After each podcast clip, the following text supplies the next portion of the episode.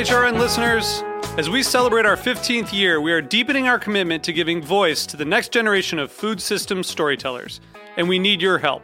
Our internship and fellowship programs help activate new possibilities for underrepresented and underestimated young people through experiential journalism, audio engineering, and production training. Through these unique programs, HRN helps food equity stewards build essential workforce readiness skills that expand their potential and foster economic mobility. Please consider supporting these critical programs. And with a minimum donation, you can be entered to win a dinner for two at an amazing restaurant in one of 8 cities and tickets to a concert at a great venue in one of those cities. We have incredible partners across the country who have donated as they also share our passion for helping to educate the next generation of food system storytellers. Check out heritageradionetwork.org/15 to donate and enter to win today. That's heritageradionetwork.org/15 to donate and enter to win today. And make sure you donate before March 31st. Thank you.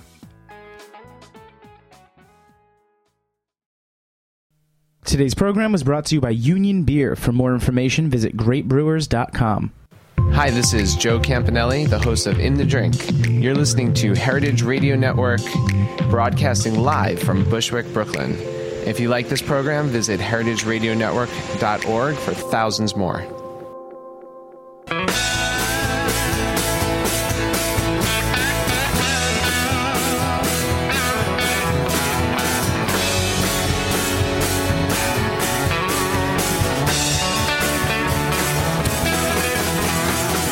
Hey, welcome to Beer Sessions Radio on the Heritage Radio Network. It's March 8th, 2016, and I'll tell you this.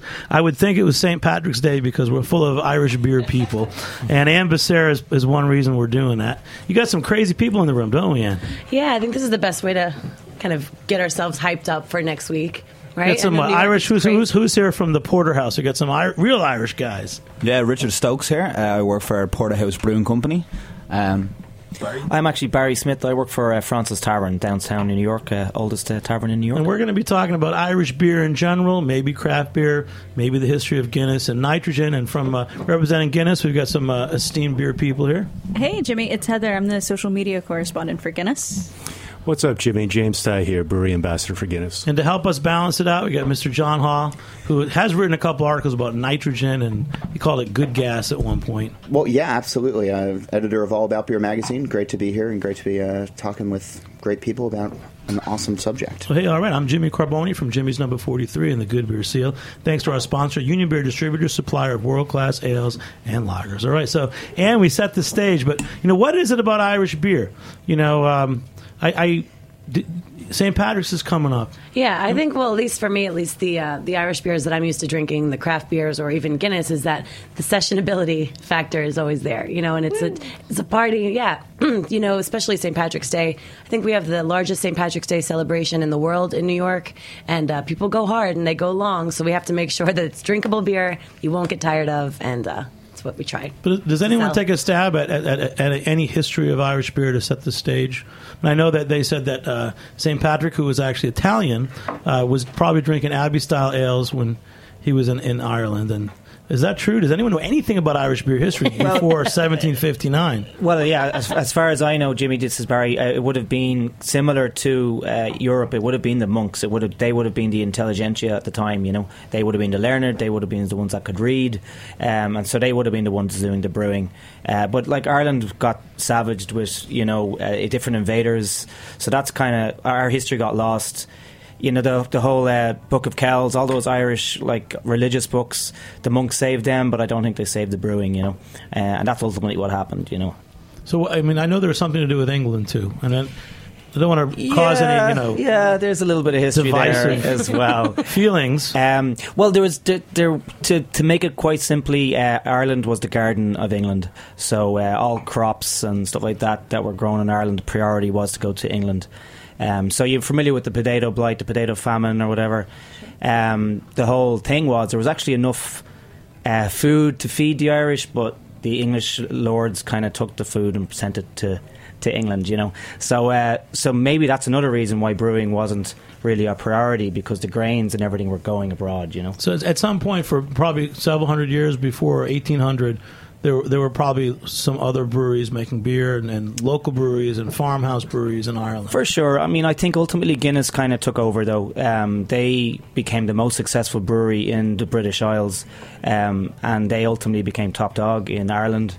I know at one stage, at its height, Guinness was responsible for employing most of the people in Dublin. You know, they reckon over 50% of the population of Dublin was employed by Guinness indirectly. So you can't realise how huge it was. If you think about Budweiser, you know, 10 years ago when they owned American beer pretty much, that's the way it was in Ireland, except like a much St. smaller Louis scale. Or something. Yeah, exactly. Yeah. Except in Ireland it was a much smaller scale, so it was easier to get their beer around Ireland. And let's get John Hawley, he's the editor at All About Beer.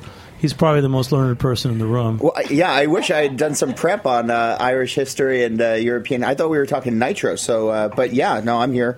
I'll make up an answer if I don't know the truth to your question, Jimmy. Have you come across any articles or talks about Irish beer history in the past? Sure. I mean, well, there's a lot of great writers over in the UK who are covering, you know, the history, the current scene as well. You know, we've written about certainly Dublin. We've written about Belfast. We've written about, you know, the emergence of craft beer. That is to say, you know, other beers that aren't Guinness in Ireland in the last couple of years. I mean, there's a wealth of information out there, and I think you know that there's it's an exciting country right now, I think, for beer, and we're hearing so much more about it as a lot of the smaller breweries are making a name for themselves and getting the attention of a lot of drinkers, both over there and over here. Yeah. And then James and Heather, you guys brought also John Ulrich. I mean, is there someone on your team that wants to talk a little bit about some of the early histories of Guinness? Sure, I can do that. No problem. Well, where do we want to begin? 1759? Sure, tell us the basics. That's a good year. Yeah, I guess, yeah, we could start at 1759. I mean, we have to look at Arthur Guinness, a 34-year-old man coming from County Kildare. He brought his inheritance to the city of Dublin, and with that he signed a 9,000-year lease for a brewery on the banks of the River Liffey. And we are 257 years into that lease. So initially, Guinness was making both an Irish red ale and a porter as well. But in 1799, he decided to take the prescient leap to just solely concentrate on porters at the time. So he got a deal better than like the Dutch bought Manhattan from the Indians for some beads? Yeah. Who had the better deal? Well, I have my own opinions on that one. You can't tell me. All right, gentlemen, we're drinking setting the stage for a little bit of Irish beer history and talks. What are we drinking? Right now we're drinking the plain porter. This is Richard here, I'm from Porterhouse Brewing Company. The plain would be our flagship beer. It's our kind of typical Irish dry stout. And I believe the main intention behind brewing it initially was to have something to compete with the likes of Guinness or Beamish or Murphy's. But to come from a small, independent Irish-owned brewery, and, you know, the reason we started this up is to compete with the big boys and try and kind of remove the stranglehold of large kind of Diageo-backed or multinational breweries in Irish beer. It's, you know, as you can taste yourself, it's a phenomenal drop. Obviously, we believe here it's the best example of an Irish dry stout, but you know, our gentleman over here might disagree. It's won the gold medal in the International Brewing Awards in Burton-on-Trent in England twice. Cool. So we're pretty proud of that. What do you guys think of the flavor profile on this? It's a nice dry finish. I ordered it today for you know, for our St. Patrick's Day celebration. And I just wanted a quick question about Ireland in general right now. How do you think the culinary scene is affecting people's quest for craft beer? I know they were doing a big push to get chefs, you know, to come and kind of expand the culinary scene a little more. Do you think that helps you guys? I think Barry will be better suited to answer this question. He's been back home more recently than I have. It's been a little while since I've been there, so what do you think yourself? Yeah, like, you know, I we're guess just going to have the Irish guys talk long. Yeah, that's it. You have a problem with that, do you? Yeah, answer. Well, I think, you know, ultimately the Celtic Tiger that most people are familiar with, you know, when the economy was doing really well, that, you know, laid the founding stones for all this kind of regeneration in Irish beer and Irish food, in that, you know, we were able to entice, you know, those big names over to Ireland. And we were able to invest in Irish beer. You know, Guinness were able to invest. Jameson, you know, went through the roof.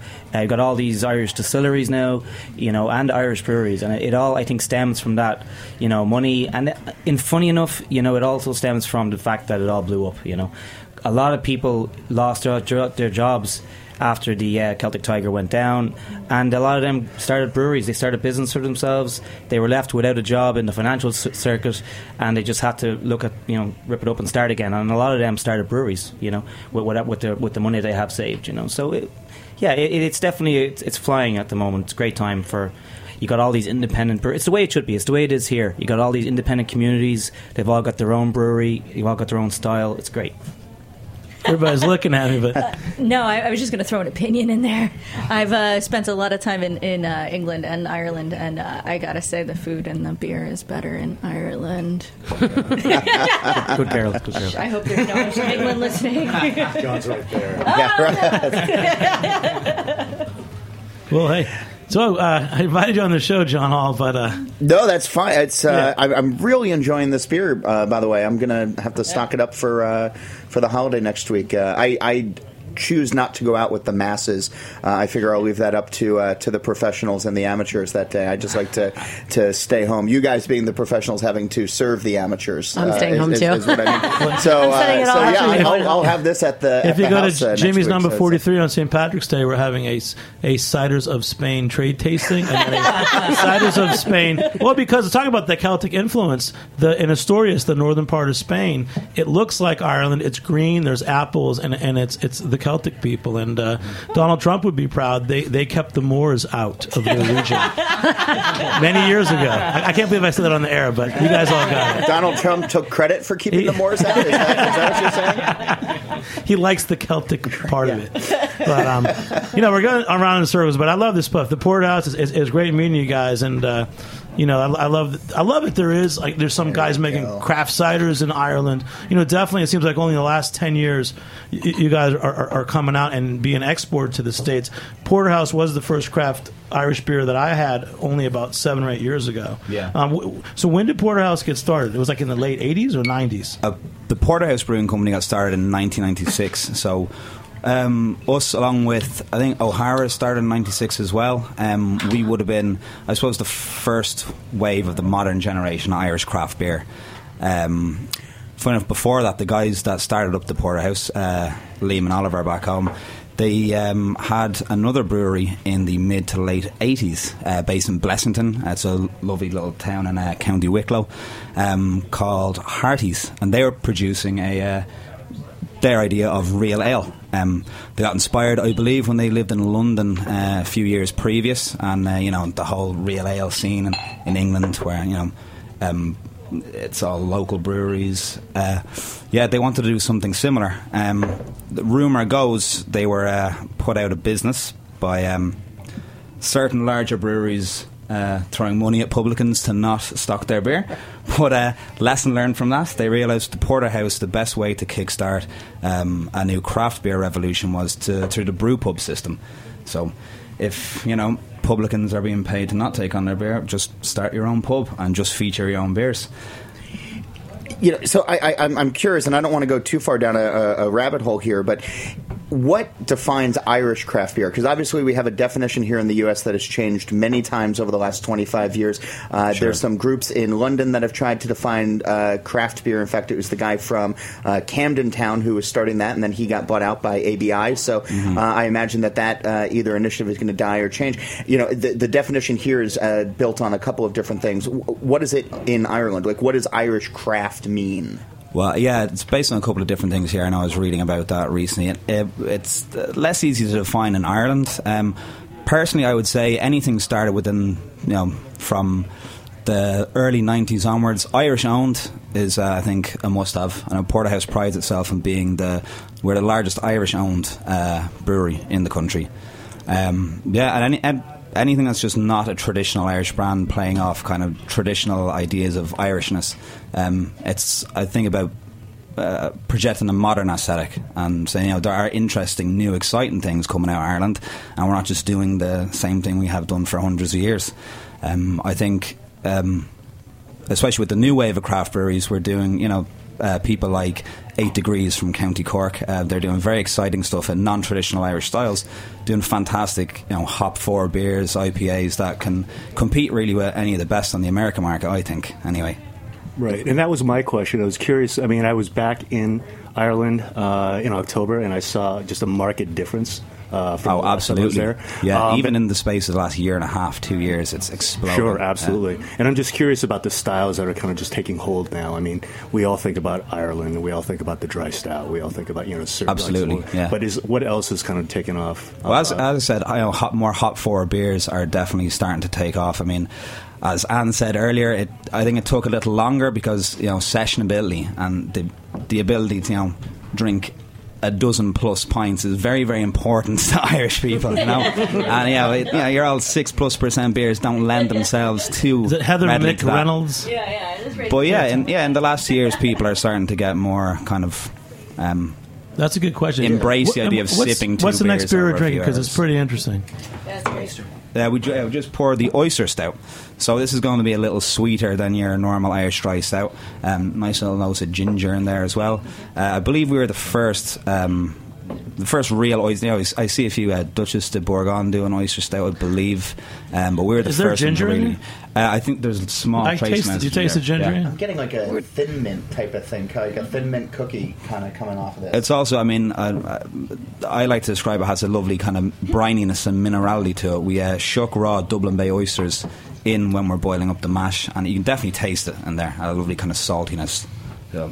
I can't believe how much John nailed it when he mouthed that to me. That just the aroma. There's something about the minty cookiness of it that I don't know where it comes from, but I love this beer. I'm going to go pro now. This is Heather. I got to ask because oyster stout is one of my favorite styles to make. Whole oysters in the mash.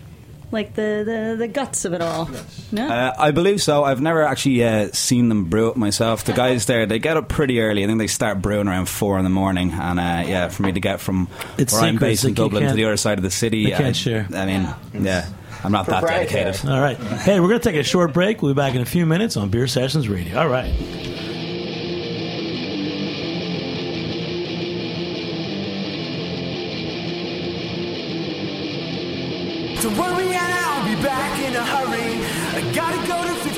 Cop another 40. It doesn't matter because we're drunk and we're young. A couple kids trying to have some fun. And we know these are the days we'll look back upon.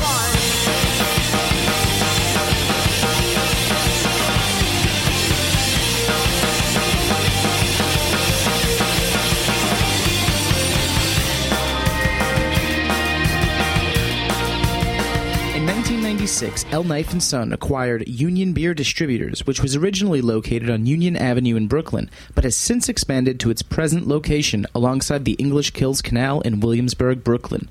Union Beer has grown dramatically in the last decade as the primary distributor of Anheuser-Busch products for Kings County, Brooklyn, through the hiring and development of the best people in the industry.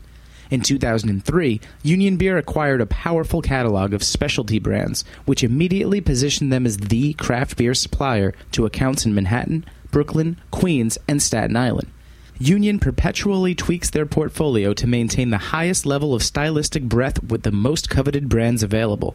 Through the highest possible level of service, outstanding salesmanship of the ultimate lineup of brands, and a paramount focus on education on all levels, Union Beer has solidified its position as the only source for the best selection of beers in the 14 counties of southeastern New York. Mike, can you talk, right? For more information, visit greatbrewers.com. All right. Hey, welcome back to Beer Sessions Radio on the Heritage Radio Network.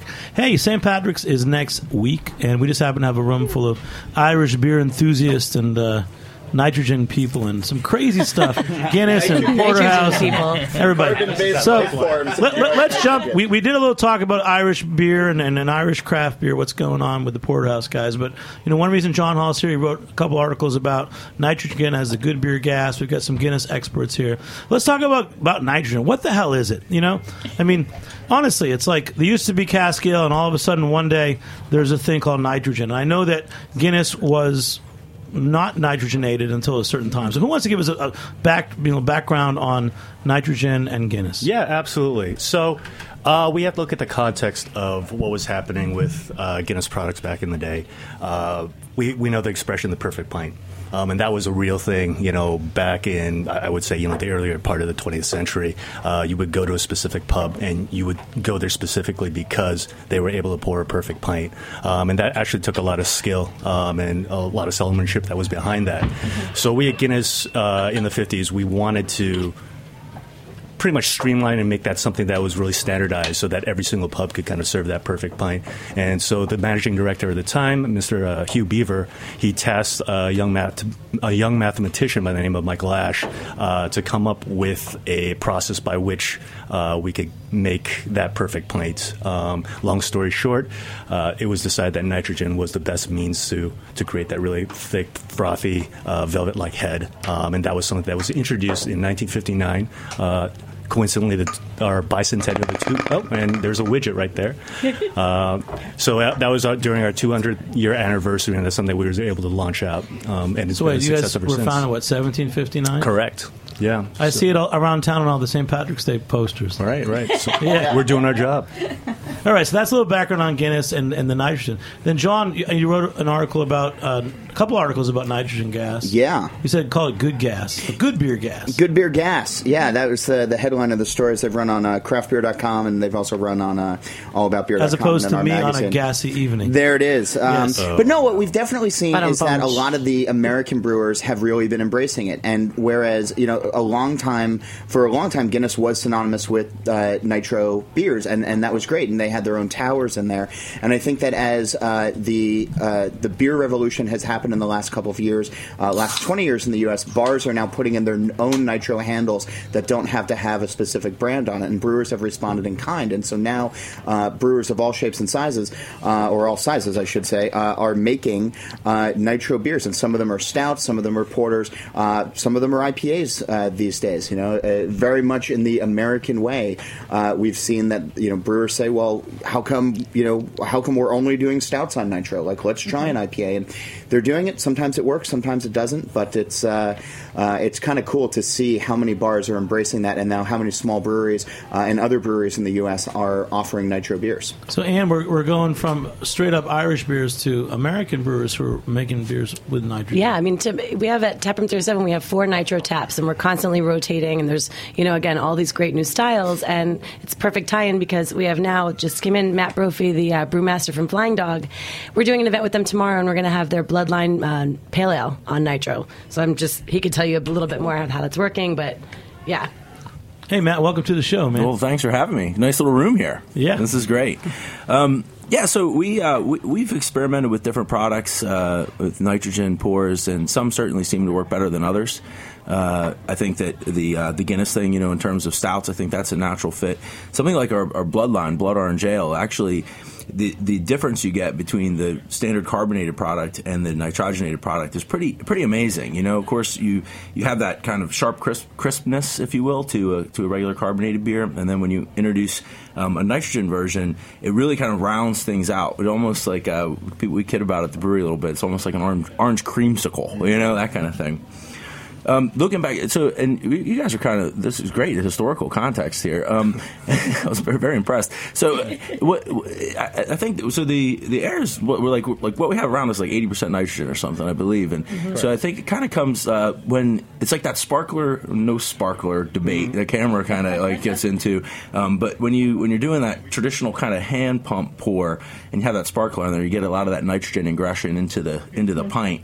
And so I think that a way to kind of standardize that type of perfect pour, if you will, is to introduce a nitrogen right to the product. Sure. And I mean, there are a lot of factors that go into that. There's the flow rate, you know, there's the temperature, there's, you know, the ambient pressure as well. But I'm going to throw it back at you guys, and I'm curious, you know, and John, what do you guys think of in terms of when we're talking about nitro beers now, nitrogenated beers? Are there specific styles that you guys have personally found that work better than others? When it comes to nitrogen. Good question, Jane. Yeah, I mean, I guess for me, just in the bar arena, I like the ones that you're typically, you know, drinking on cask. I mean, the idea that it makes it easier to drink, that it's, you know, the carbonation doesn't pop as much. You can have a couple of pints without feeling, you know, overly full. I think we tend to do better with that. The pale ales, the ambers, the light stouts. But on the same token, you know, we just have been making the rounds, the old Rasputin from North Coast on Nitro, and it's exquisite. Beautiful. I mean, it's a 9+% stout. It's very rich and full-bodied, and it just lends a whole nother element to it. So I guess it's kind of like, you know, maybe it's individual beers or specific beers that work better than others, but I think the style gamut can go all over the place. I mean, for years, before like what we have now, I used to be able to get like Rogue, the Shakespeare Stout, or like Young's Double Chocolate Stout. Those are pretty much on my Nitro line for a long time. Yeah, hopped up beers really don't translate too well into Nitro, and I don't care if you're a very large brewer or a very small brewer and how much hops you're putting into it. I really do. I've yet to find a true Nitro IPA that really sort of delivers the same IPA experience on CO2. And so I do think that with the maltier, creamier beers that have already a thicker mouthfeel to it, or at least a stronger mouth, or at least a stronger malt bill to it, that those translate better into Nitro than something with a lot of hops. One quick thing, we actually have the Guinness draft in cans in our glasses now, and I'm just asking, what's the next beer? Because I want to keep the beers pouring. Okay, I think Matt, since you walked in, I don't know what's going on here. We've got a Nitro Red Ale from ourselves. This is better than the St. Patrick's Day Parade, anyway. Yeah, and I can't believe you started celebrating St. Patrick's Day already today. This has been the easiest intro to St. Patrick's Day yet. All these beers, I'm like actually done with them. Wait, you're bringing us back to Irish beer styles. I was reading that some of the guys in England, like Ron Pattinson, love that guy. Shut up about Barclay Perkins. Some people love him. I love them. They were saying that to them, the real Irish style is the red ale. Yeah, and that's what we're drinking now. This is the Porterhouse Red. It's a Nitro Red, and following on from what John was saying, definitely these maltier beer styles benefit from the nitrogenation to round them out as such. It's, you know, I think the more hop for beers kind of controversial. There are great examples of them on Nitro. For the most part, I think it doesn't work. I have to say the Flying Dog Bloodline is fantastic. It's a great example of it. So and we have to try that, Matt. Indeed. You got to get it down here to me. We're only like 4 seats away. There's like 20 people. So, James, you got to tell us, why did Guinness do a Nitro IPA? That's the question I wanted to ask you for like 3 months. And this is the point that I was going to get at, is I think when you're talking about a nitrogenated beer, if you're going to nitrogenate that beer has to be formulated to be nitrogenated. Yeah. And I guess a difference that I would say with the Nitro IPA versus a lot of other IPAs that are nitrogenated is the fact that we formulated that beer specifically to be nitrogenated. So we're using 5 different types of hop varieties at 3 different stages in the brewing process, and that's purposely done in order to accentuate the characteristics. Did that we're looking for. Did you bring that beer? I don't know. Do we bring that?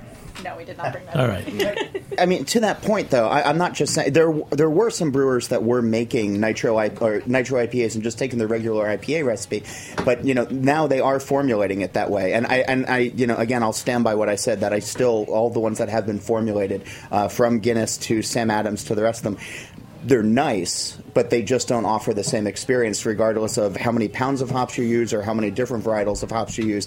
I think IPA still represents itself best in CO2, and that's what, you know, our blind panels have said and a bunch of other places as well.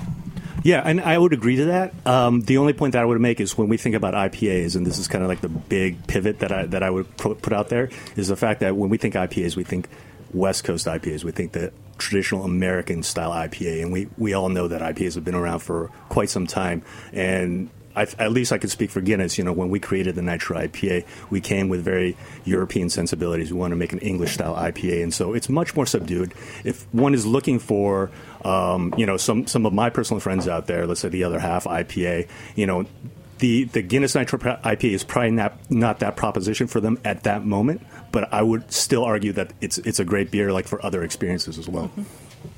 Yeah, you know, it's funny. I see a lot of times now with the growth of the Nitro beers is people putting on beers that I know for a fact were not only not formulated for Nitro, but not pressurized for Nitro. Oh, yeah. And, you know, they make a big deal about that.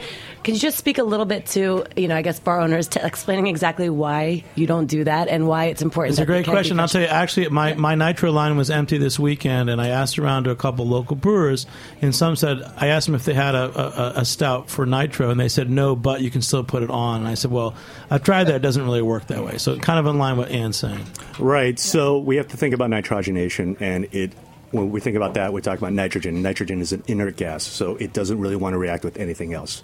The beauty of that is, specific to beer, it wants to come out of solution really quickly. And the way that we balance that in the draft system is we have to utilize a 75% nitrogen, 25% carbon dioxide proportion in order to push the liquid through the beer line, for the most part. So if that is out of whack, if a nitrogenated beer is using a traditionally carbonated line, primarily with 60% CO2, 40% nitrogen, you're going to get a lot of foam because you're having, the carbon dioxide is going into solution at the same time. So you need that balance in order to have that beer pour out as intended.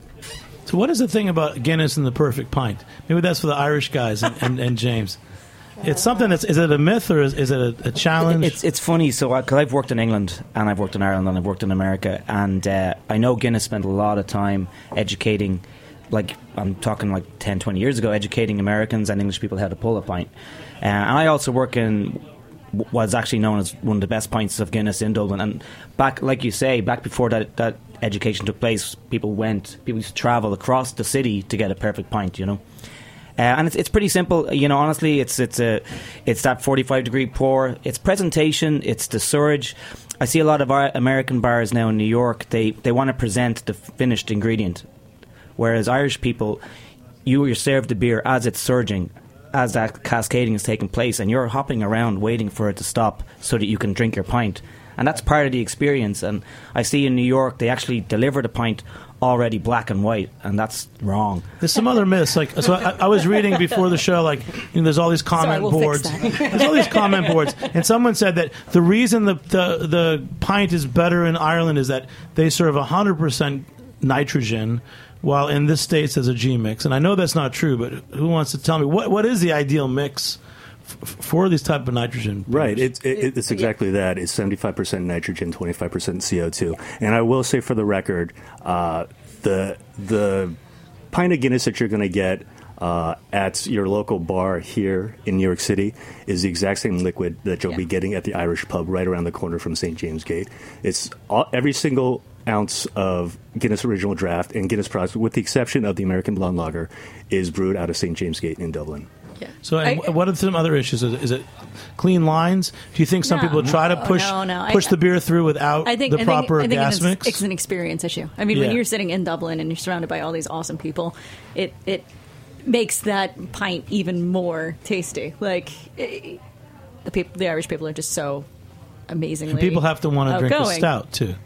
If they want an IPA, they're not going to want a stout.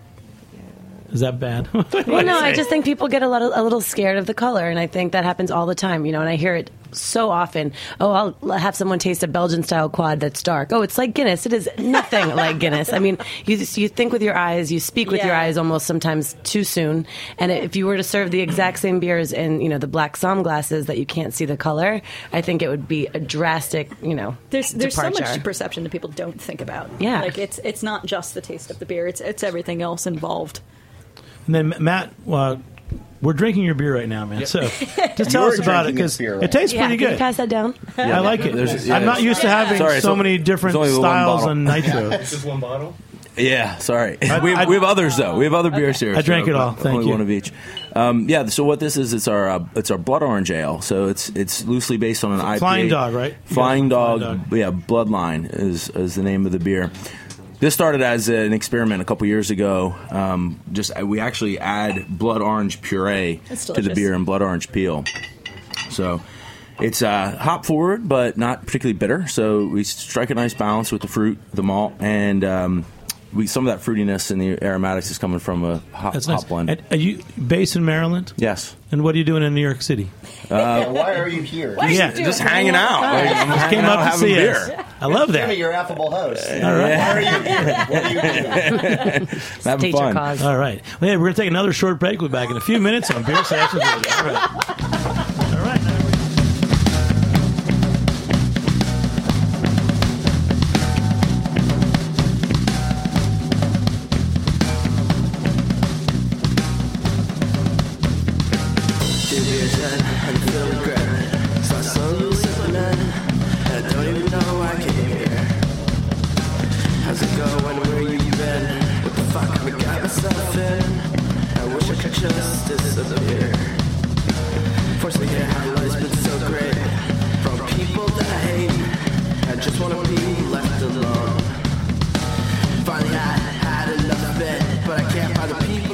Hey, welcome back to Beer Sessions Radio on Heritage Radio. This is a wild room. It's like St. Patrick's Day almost. An Irish beer and nitrogen. But we got Matt Brody came all the way from Maryland to see us, man. Thank you. Yeah, it's great to be here. Cool, man.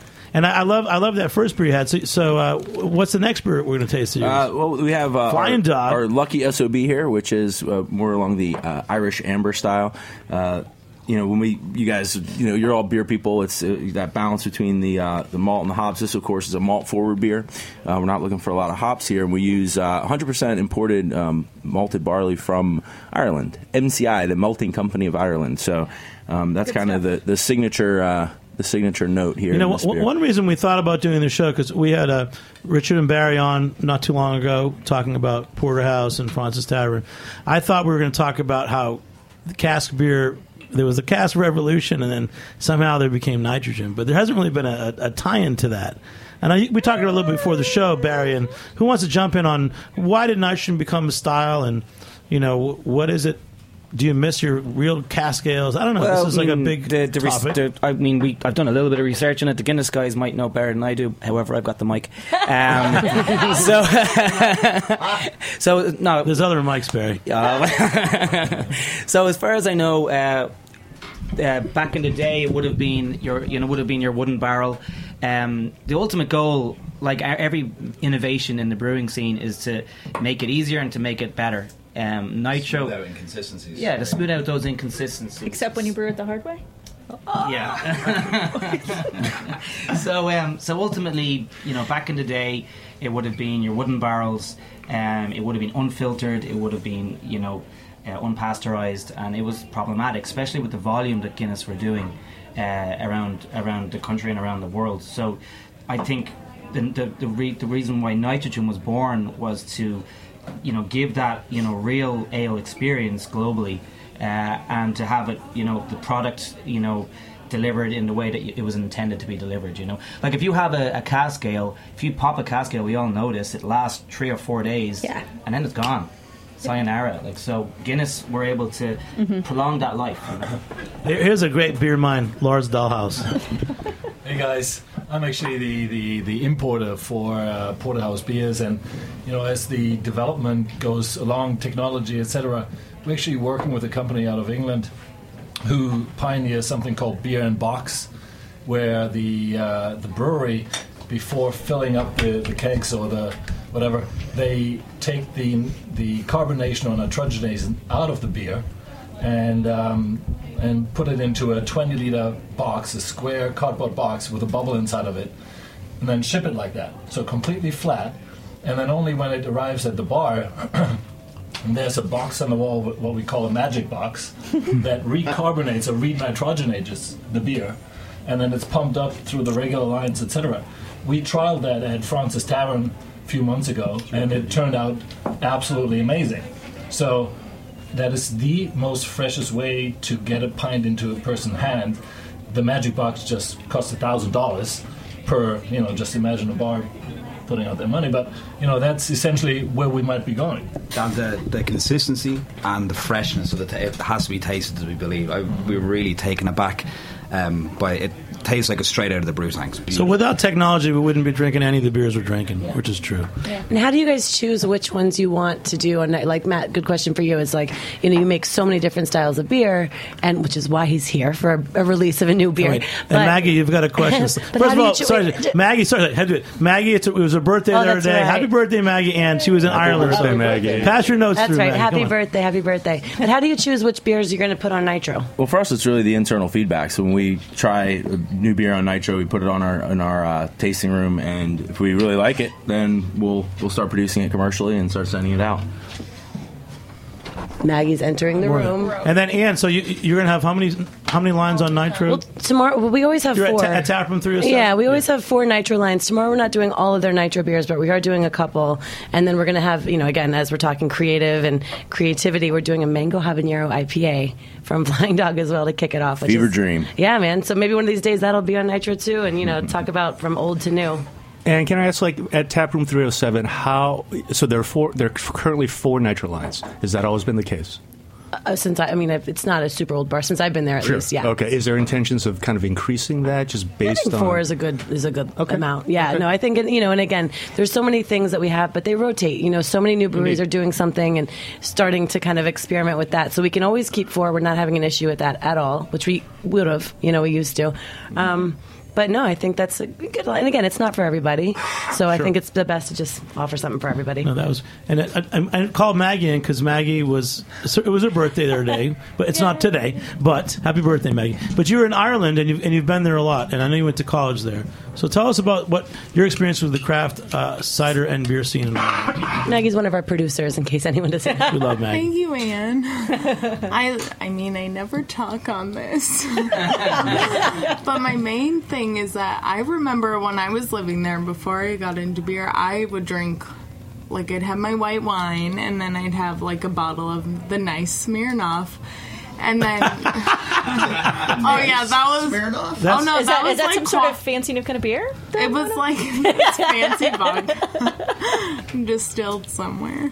But my main thing is, like, before a night out, I know, like, especially college students and stuff, like, we would drink shit like that, and then do you notice, like, what is the age, the new age ranges? Are more people trying to drink beer before they go out and not, like, Foster's or a bottle of Bud or something like that? Like, what do you see yourself? When do you hook the customers? Are you selling, like, more to students and more to people...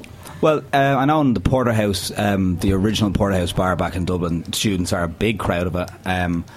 But are they buying your beer? Because I used to go there. Well, they have to, because it's pretty much only Porterhouse beers on tap, so I don't really have a choice. One time, I bought a Miller there. Okay, well, we do have the kiddie fridge there as well. You know, I didn't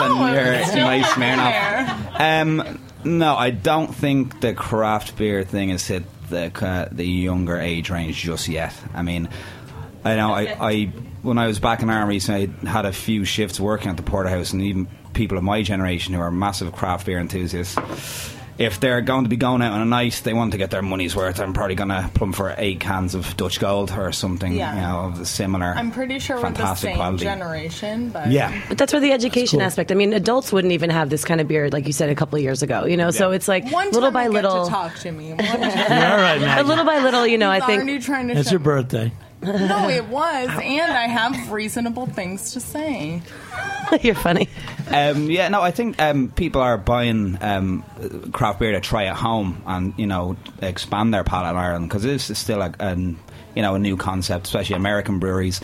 Until recently, it was only really Sierra and Founders that had a kind of a large presence, and now we're starting to see some other American breweries trickle in. So people will buy a selection from their local off-license to take and try at home. But as far as you're saying, for a night out, I think...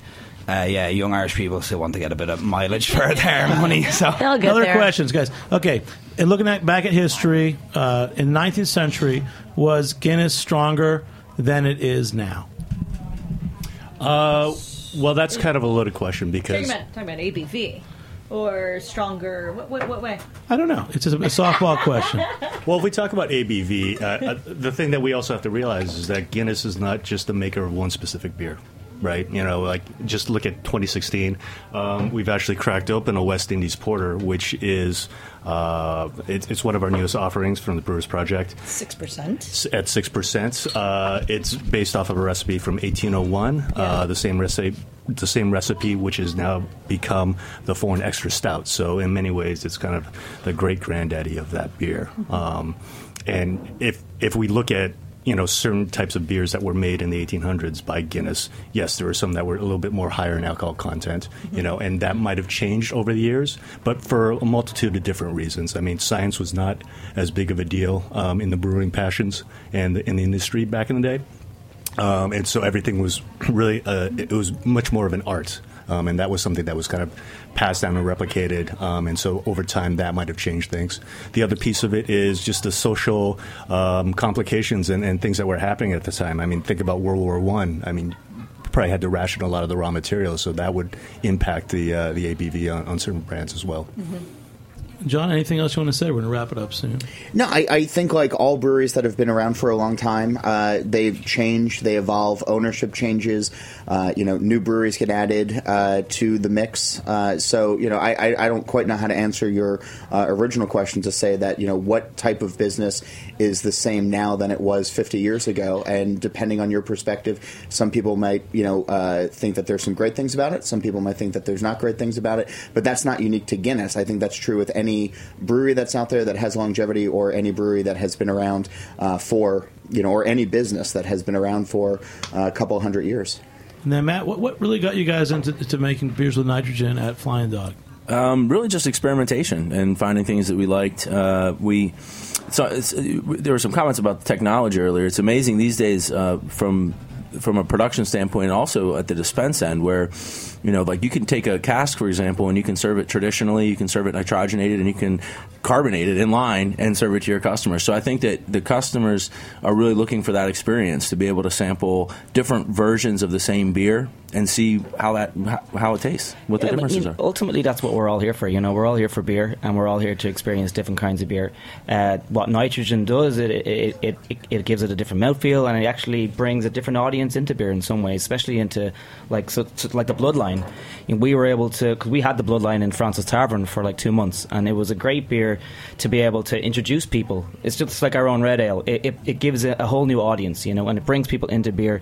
And there's so many styles out there and so many different ways of doing things. It's exciting, and it's great, and that's what we're all about, All right, and anything else you want to say? No, that's the way to say that. I couldn't agree more. And I guess, coming into to St. Patrick's Day, the idea, I have so many options to pick. I mean, my goodness, I was trying to pick a list today, and it's there's so many things that are all quality. It's a good time to be a consumer and a good time to be a drinker. Yeah. Great. And one more guess. There's a guy, Jason, he was a listener, and he came into Jimmy's Number 43 last night. He owns a restaurant in Cayman Islands. Jason, tell us about drinking foreign export stout on the beach. And that's actually a cultural thing. Yeah. Mm-hmm. Oh, no. Down in the West Indies, we love Guinness. And I'm actually really excited to try this Guinness West Indies Porter. Yeah. And I think I'm going to have to check out my Guinness rep and see when it's going to be down. It might Soon, I hope, yeah. And what's the name of your place in Cayman Islands? We're at Thai Orchid down on 7 Mile Beach, Grand Cayman. And he just invited all of us before the show to come. Oh, yeah. What a guy. Maybe for Maggie's birthday, we can bring everybody down. But what you told us initially, that you want to get more craft beer in the Caribbean. Oh, yeah. If there's any distributors, exporters, anyone who has craft beer or sells craft beer, we need craft beer in the Caribbean. Come on down.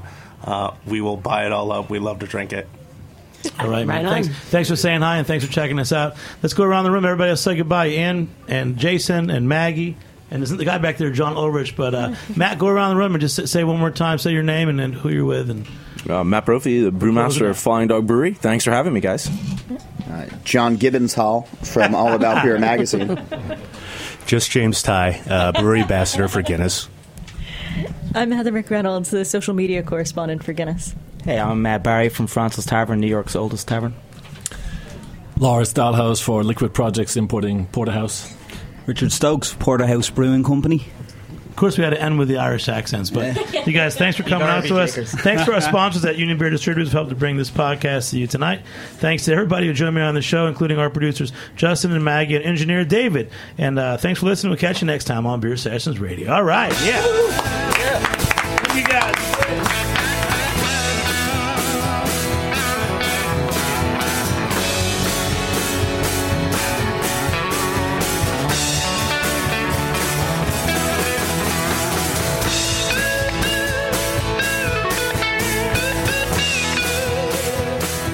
Thanks for listening to this program on heritageradionetwork.org.